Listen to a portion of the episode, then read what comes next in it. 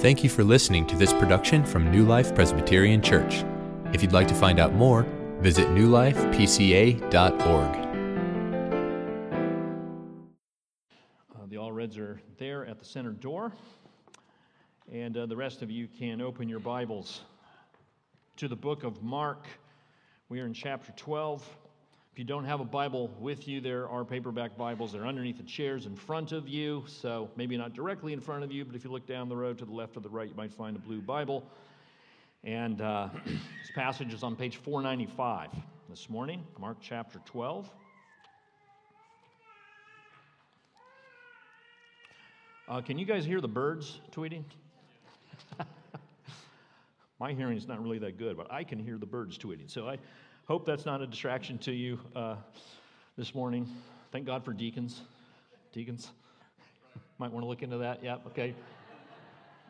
Noted. Good. Thank you, deacons. All right, Mark chapter 12. Just picking up where we left off last week in our study of the Gospel of Mark. um, have you ever been in an argument? Probably the answer is yes from all of you. Um, but I don't mean just like a quick, brief little dispute that you might have from someone. H- have you ever been in a prolonged argument? I mean, an argument where you know you get done with one little dispute and you think maybe the next time you talk to the person you can iron some things out, but it just gets worse. And you just both kind of dig in your heels. And neither side is budging. And uh, it goes on for weeks and, maybe months and maybe even years. Have you ever been in an argument like that? that is kind of the situation that we find our Lord Jesus in here in Mark chapter 12. Maybe argument is not really the best word to use, maybe dispute, disagreement. Um, but what we're finding here is our Lord Jesus is in a dispute with a group that we would call the religious leaders, the Jewish religious leaders, the, the scribes, the, the elders, the high priests, the, the representatives of the Sanhedrin. We talked about that a little bit last week. And um, they have been in tension for quite a while. And in fact, the entire Gospel of Mark is just explaining to us this kind of growing tension between Jesus and these religious leaders. You might remember all the way back in chapter 3, very close to the beginning of the gospel, verse 6, it said that these religious leaders were already planning to destroy Jesus, seeking a way to kill him because of this dispute. Um, a couple weeks ago, we look at chapter 11. Jesus goes into the temple. He turns over the tables. He drives out the money changers. And again, after that event, we read that these religious leaders were seeking to destroy him. So, this is quite a, a dispute, quite an argument between Jesus and these leaders. So, here we are in chapter 12. So, what's Jesus going to do? We have a couple of not- uh, notices here that, that these religious leaders are, are trying to kill him. And so, you might think that Jesus would respond to this by thinking something like this you know, maybe, maybe I need to just back off this thing for a little bit. You know, let, let's let things cool off a, a little. I'm going to walk away, and maybe we can cause this argument to just kind of go away, and we can um, minimize tensions. After all, this is getting dangerous. These people are seeking to kill me. Is that what Jesus does? Does he back off? Does he walk away? No. What we find here in chapter 12 is Jesus telling a story that intentionally aggravates his opponents makes them even more dug in their heels against him in what we have come to know as the parable of the vineyard. And this kind of dispels the notion that some have of Jesus as this, you know, very kind of mild, winsome, tolerant person who never got in a disagreement with anybody. So much of Jesus' ministry is disagreement and controversy. And very often he did not walk away from it, he entered into it. And that's what we see him doing this morning, kind of raising the level here by telling this parable. So, if you're able to stand, let me read this to you. Mark chapter 12, verses 1 through 12 reads like this and he, that's referring to Jesus, and Jesus began to speak to them in parables. A man planted a vineyard and put a fence around it, and dug a pit for the winepress, and built a tower, and leased it to tenants, and went into another country. When the season came, he sent a servant to the tenants to get from them some of the fruit of the vineyard. And they took him and beat him and sent him away empty handed. Again, he sent to them another servant, and they struck him on the head and treated him shamefully. And he sent another, and him they killed. And so with many others, some they beat, and some they killed. He had still one other, a beloved son. Finally, he sent him to them, saying, They will respect my son. But those tenants said to one another, This is the heir. Come, let us kill him, and the inheritance will be ours. And they took him and killed him and threw him out of the vineyard. What will the owner of the vineyard do? He will come and destroy the tenants and give the vineyard to others. Have you not read this scripture? The stone that the builders rejected has become the cornerstone. This was the Lord's doing, and it is marvelous in our eyes. And they were seeking to arrest him, but feared the people, for they perceived that he had told the parable against them. So they left him and went away.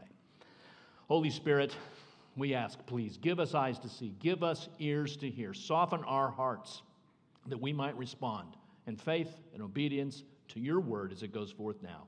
In Jesus' name, amen. You can be seated.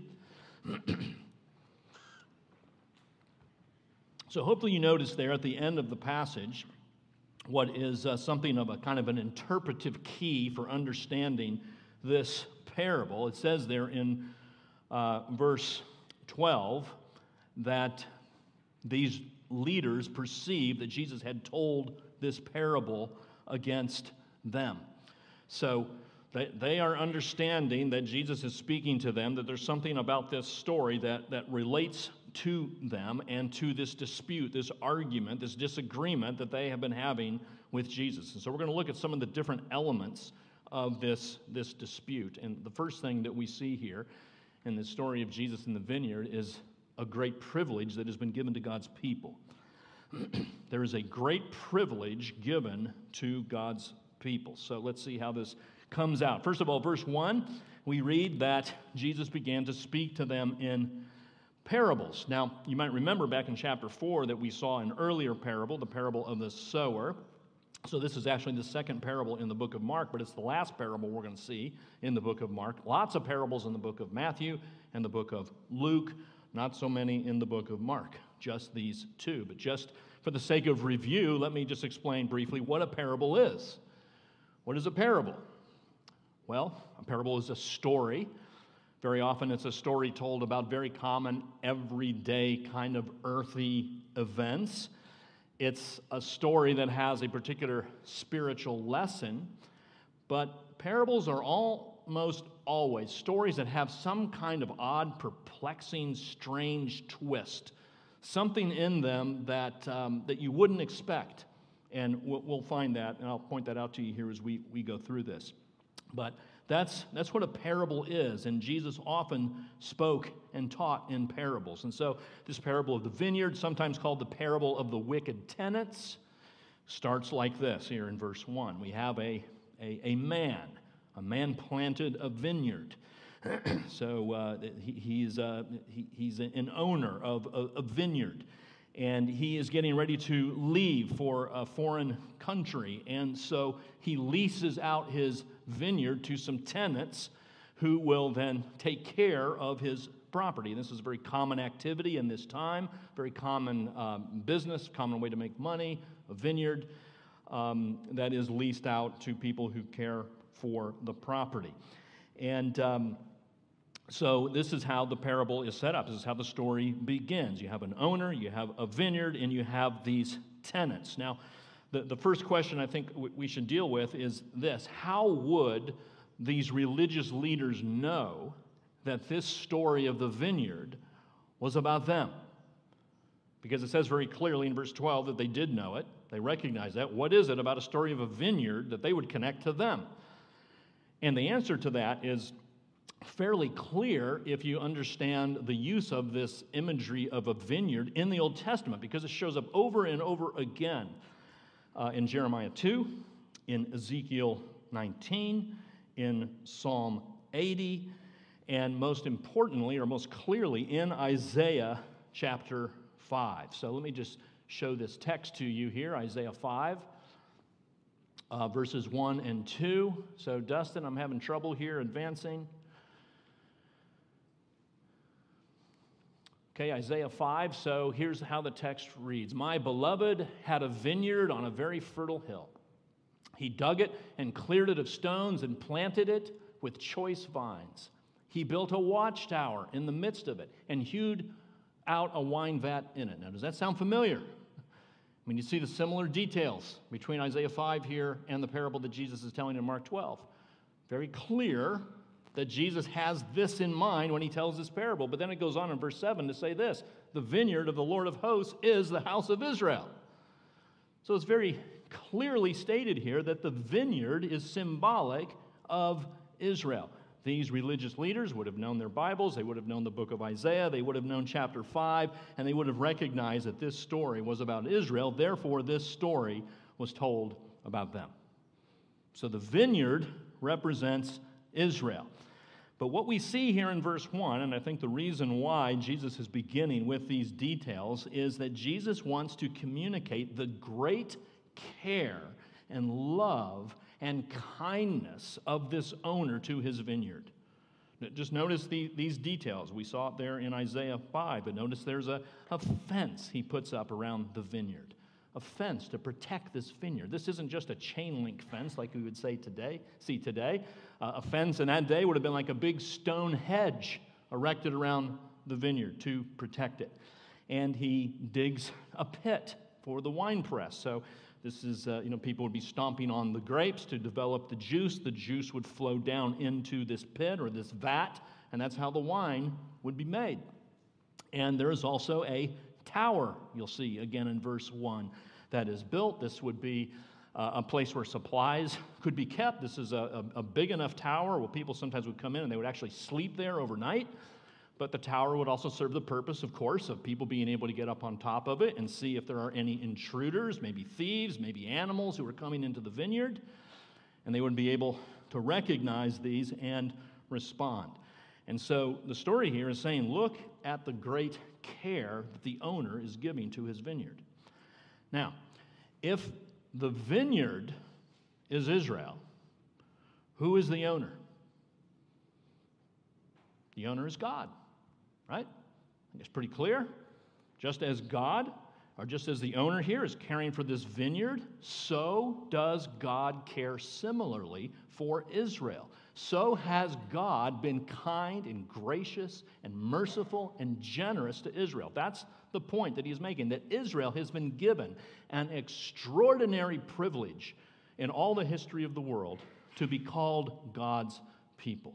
We can see this all throughout the Old Testament. God chooses Israel, God gives them his law, God dwells in their midst. He constructs a tabernacle so he can be near them. He commands a temple to be built so that he can be worshiped. He enters into, into covenant with Israel.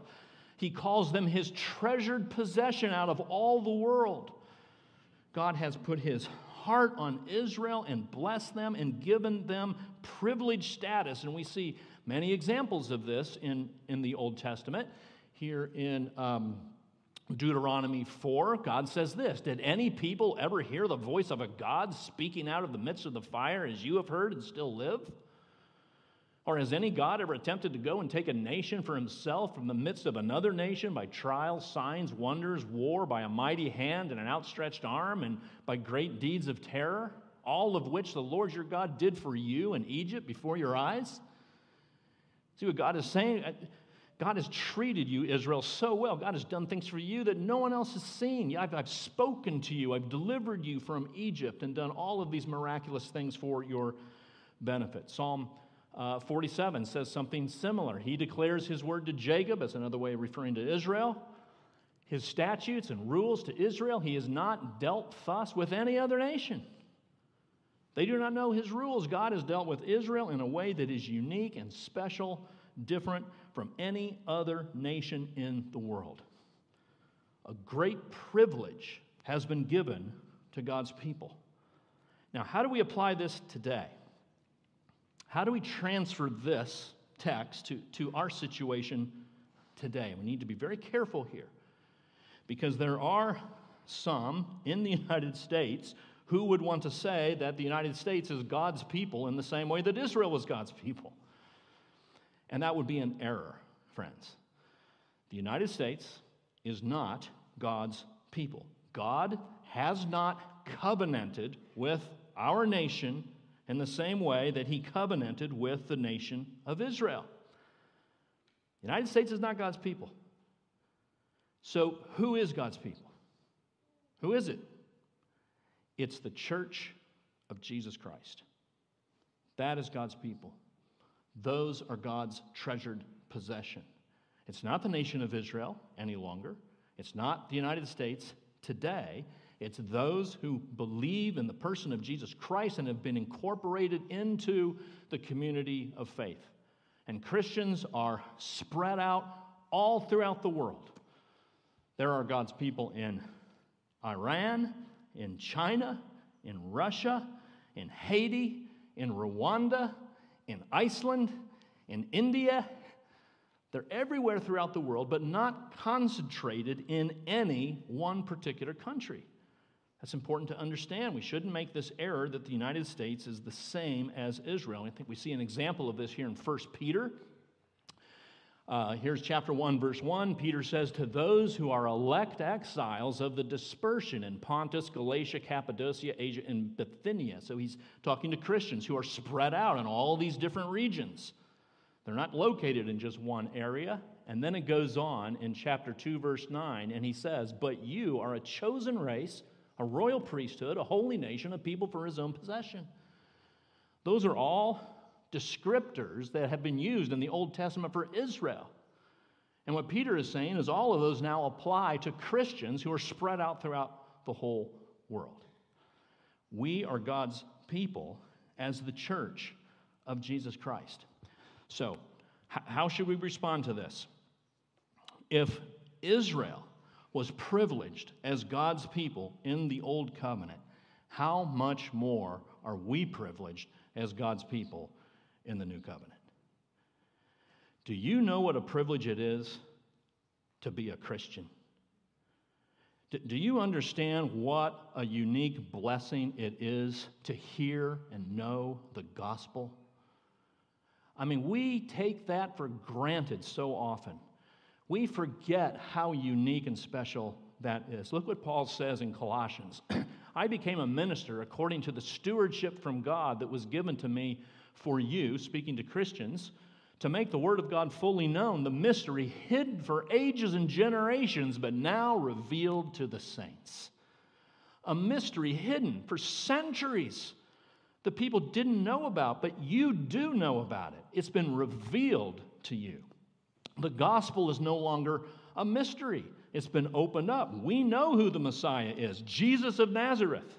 And we know what he came to do to obey God's law, to offer up his life on the cross, to be resurrected from the dead. Abraham didn't know that. Moses didn't know that. David didn't know that. None of the prophets knew that. But you do. You know that. It's been revealed to you. You've been given the Holy Spirit of the living God who lives in you in a different way than the Spirit was given to the saints of the Old Covenant. You've been given the fullness of God's revelation in the Scriptures, in the Bible, given to you. Old Testament saints didn't have that. They had parts of the Scriptures, but not all of it. These are things, Peter tells us a little later, these are things that even angels have longed to look into. The angels in the heavenly realm, the heavenly realms in the Old Testament were longing to know who, who is going to be the fulfillment of Genesis 3:15. Who is this Messiah? What's he going to be like? When is he going to come? Where's he going to be from? What's he going to do? They just longed to know. They wanted to know. And God kept it from them, but He's revealed it to you. It, it, it's a terrific privilege. Let's never forget the great privilege given to God's people. A great privilege to Israel, a greater privilege for us. But secondly, then, let's consider this great sin committed by God's people. Great sin committed by God's people. How does the story continue? Verse 2, uh, it goes on. And uh, we see that this, this owner, this landlord, uh, this man who built the vineyard, uh, decides that he wants to get from the tenants some of the fruit of the vineyard, something to which he, of course, is fully entitled because he owns this vineyard. So, verse 2, he sends one servant to get from them some of the fruit. In verse 3, we find out how the tenants respond. They took him and beat him and sent him away empty handed.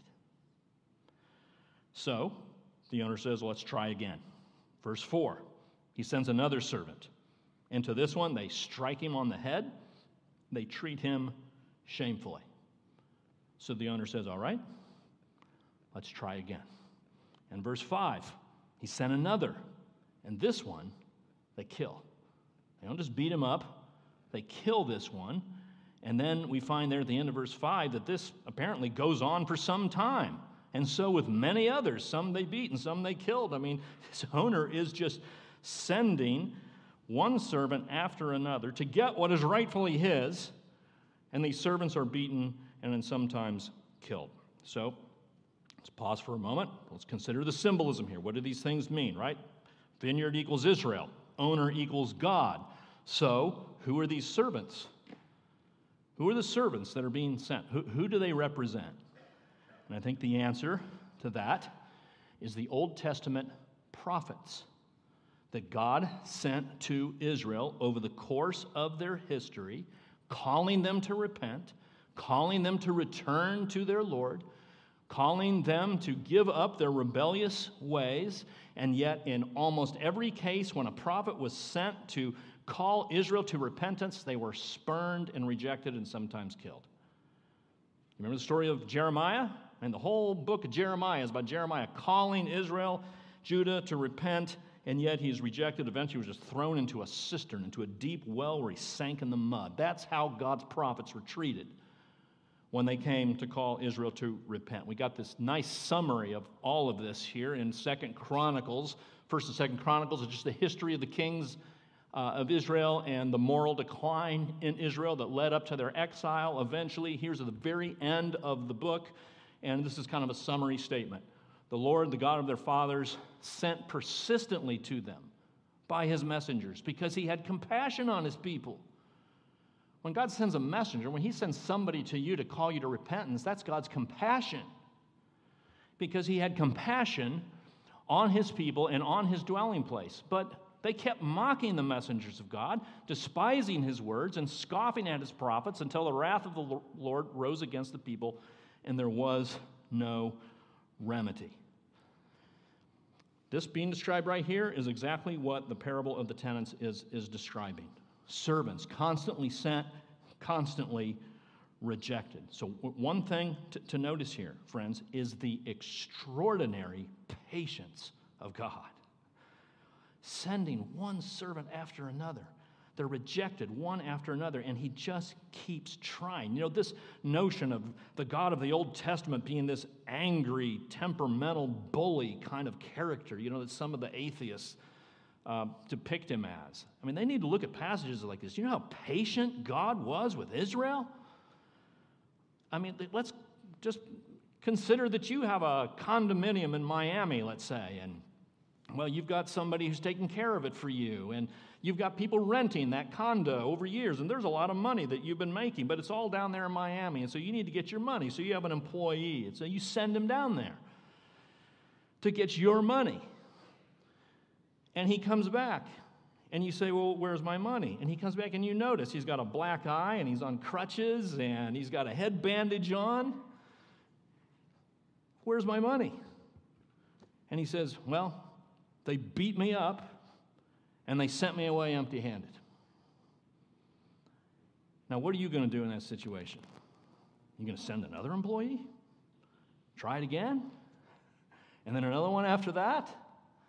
Is that what you're going to do? I assure you, you would have much less patience than the owner in this parable. And what we're intended to see here is this is God's patience with us. This is God's patience with his people, constantly sending messengers, constantly being spurred. But the, the owner here, he has one last idea. I'm going to try one last thing. Verse 6. He's got a son, a beloved son. Does that ring a bell? A beloved son. Certainly they'll respect him.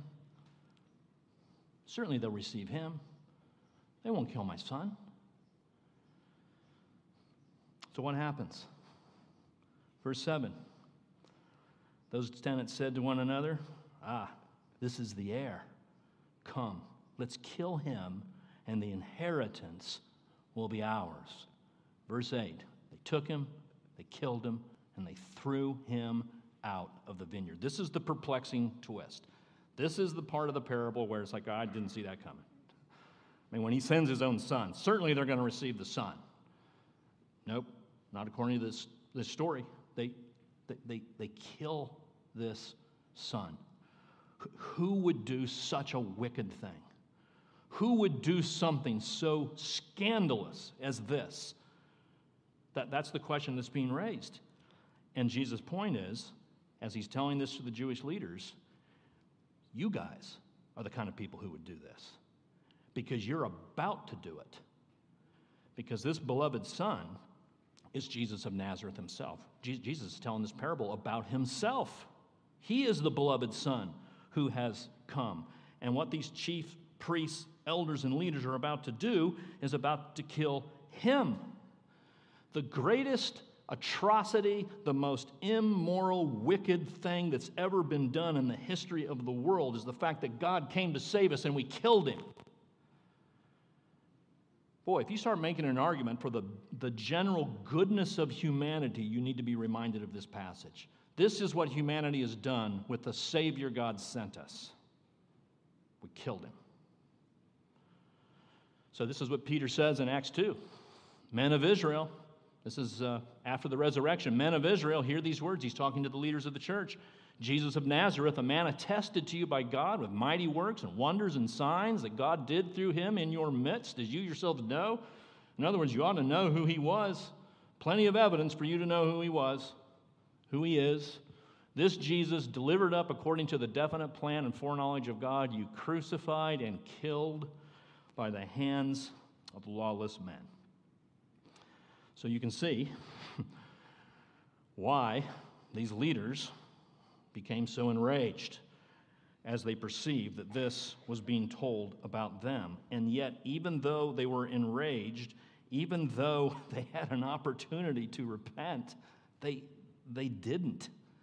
They, they didn't. They just dug in their heels further. And so, friends, I think by application, just one thing to say uh, kind of, I got two kind of applications, a personal one, first of all. But, you know, before we get too hard on these Jewish leaders, I mean, just let me ask you this. I mean, how do you respond when somebody comes and challenges you about something in your life? How do you respond when you're rebuked, when you're admonished, when someone points out to you that you might be wrong about something? Maybe it's a spouse, maybe it's a friend, maybe it's an elder, maybe it's something you hear from the pulpit. Maybe it's in your own reading of the scriptures. How, how do you respond? Do you dig in your heels? That's what these, these leaders did. And that's what every human being does to some extent. We do not like being challenged. The religious leaders didn't like their authority be cha- being challenged, and actually, to be honest, we, we don't either. I don't either. I don't like it. I don't like being told I'm wrong. I don't. There's a challenge here about how we should respond. But let me make one other kind of brief national application here. Again, the United States is not God's people. We can't draw a one to one correlation between the United States and Israel, but I think we can say that as a country, as the United States, we have been quite privileged. We have been quite blessed. And we have sinned greatly against God. You know, it says in Proverbs 14 righteousness exalts a nation, but sin is a reproach to any people. Individuals are accountable before God, but I think scripturally we can make the case that nations are accountable to God also. A couple Psalms here Psalm 9 Arise, O Lord, let not man prevail, let the nations be judged before you. Psalm 79 Pour out your anger on the nations that do not know you and on the kingdoms that do not call upon your name. Judge the nations who rebel against you, Lord. Nations are accountable to God. J.C. Ryle, I know I quote him quite a bit. He was a, a British bishop uh, in the 1800s, but um, he's written something here that I think is uh, good for us in America to consider. He says, irreligion or anti religion, even in a temporal point of view, is the worst enemy of a nation. The state that begins by sowing the seed of national neglect of God will sooner or later reap a harvest of national disaster and national ruin. Is that us as a country, do you think? But it leads to one last point, and that is a great judgment on God's people. A great judgment. So, how does the owner respond to this? After he sent all these servants, he sent his son. His son is, is, is killed. And so, verse 8 or verse 9 the question is asked well, what, what will the owner of the vineyard do? What's going to happen? And here's the answer He will come and destroy the tenants and give the vineyard to others. He is going to come in judgment. He is going to destroy these tenants. One of the reasons I, I think that our nation is in such a, a morally bankrupt place right now one reason, anyway, is because I think we've lost any sense of a coming final judgment. We, we just have, in a secularized society, you just kind of remove any conception of God. And if you don't have God, then you don't have a judgment. And that just begins to seep into people's hearts and give the impression that you can do anything and get away with it. We, we don't think of judgment anymore. There's a guy named David Berlinski, not even a Christian, he's a practicing Jew, I believe, and he wrote this. He said, what Hitler did not believe, and what Stalin did not believe, and what Mao did not believe, and what the Gestapo did not believe was that God was watching what they were doing. That is, after all, the meaning of a secular society. God's not watching. And if God's not watching, He's not going to judge. And if God's not going to judge, I can do whatever I want. That, that has to be part of what we're seeing in our nation. And this is what we're reading about here. Jesus is declaring a coming judgment. Typically, knowing that there's going to be a judgment, typically that alters people's behavior to some degree. There are exceptions, however, and one of the exceptions are these Jewish leaders. They, they hear about this coming judgment, they hear, they know that Jesus is talking about them. They know that this parable is mentioning a judgment of them, but they, they refuse to repent. Verse 12 they were seeking to arrest him. Just right over their heads. they don't even slow down. Uh, let's, let's, let's arrest him, let's kill him. Let's do it. I mean, isn't that an incredible thing about the way the human heart works? Our sin can be just so obviously exposed to us, and we can, again, dig in our heels and our stubbornness and refuse to see it. It's, it's another good question, friends. Just how, how do you respond when you're admonished? When's the last time you changed your behavior? When's the last time you admitted you were wrong? When's the last time you repented? Can you point to something in your life where you have repented of something? If not, maybe you're more like these Jewish leaders than you think you are. All of this, however, has been prophesied in the scriptures. And so, as the passage comes to an end here in verse 10, Jesus says, Have you not read this scripture? And he quotes from the 118th Psalm. He says, The stone that the builders rejected has become the cornerstone. This was the Lord's doing, and it is marvelous in our eyes. And so, what Jesus is saying here is that this was prophesied. This is a parable, but it's a parable with a prophecy. And, the prophecy is uh, based on Psalm 118, this idea of a, of a stone being rejected. So you just imagine people building like Solomon's temple, and there's builders, and they're presented a stone, and the, the, builders look at the stone and they say, Yeah, that's, that doesn't fit, it's not working, we don't like it, and, and it's rejected. And then someone else comes along and finds that stone and says, Ah, you know what? This actually is the best stone in the whole pile that this is a stone that belongs as a cornerstone. In fact, this is the most important stone I've ever seen. This is the stone that holds everything together, the cornerstone. And so this is fulfilled in, in Jesus because Jesus is the cornerstone. And again, when we look to the New Testament, we see this that uh, Peter's saying this in Acts 4 this Jesus is the stone that was rejected by you, the builders, which has become the cornerstone. And then he goes on, there is salvation in no one else, for there is no other name under heaven given among men by which we must be saved. That's the significance of Jesus as the cornerstone, the only Savior for humanity. The one stone to whom you should turn, your only hope for salvation before God. This cornerstone, rejected by the builders, rejected by the Jewish leaders, but made available to you today. There's one other thing here that I want to point out. Isn't it interesting at the end of verse 11 there? This was the Lord's doing, and it is marvelous in our eyes. I mean, this is kind of a dark story, isn't it? I mean, there's a dispute, there's an argument, there's messengers that are sent, they're beaten, they're killed, a son is sent, and he is killed, and now there's judgment, and they're going to be destroyed. I mean, that is not the feel good story of the year. And yet, it's marvelous. It says in verse 11. How, how is this marvelous? And, and, the reason, or the how it's marvelous, is this. If you look back at um, um, verse 9, the end of verse 9, he will come and destroy the tenants and give the vineyard to others. Do you know who those others are? That's you. and that's me.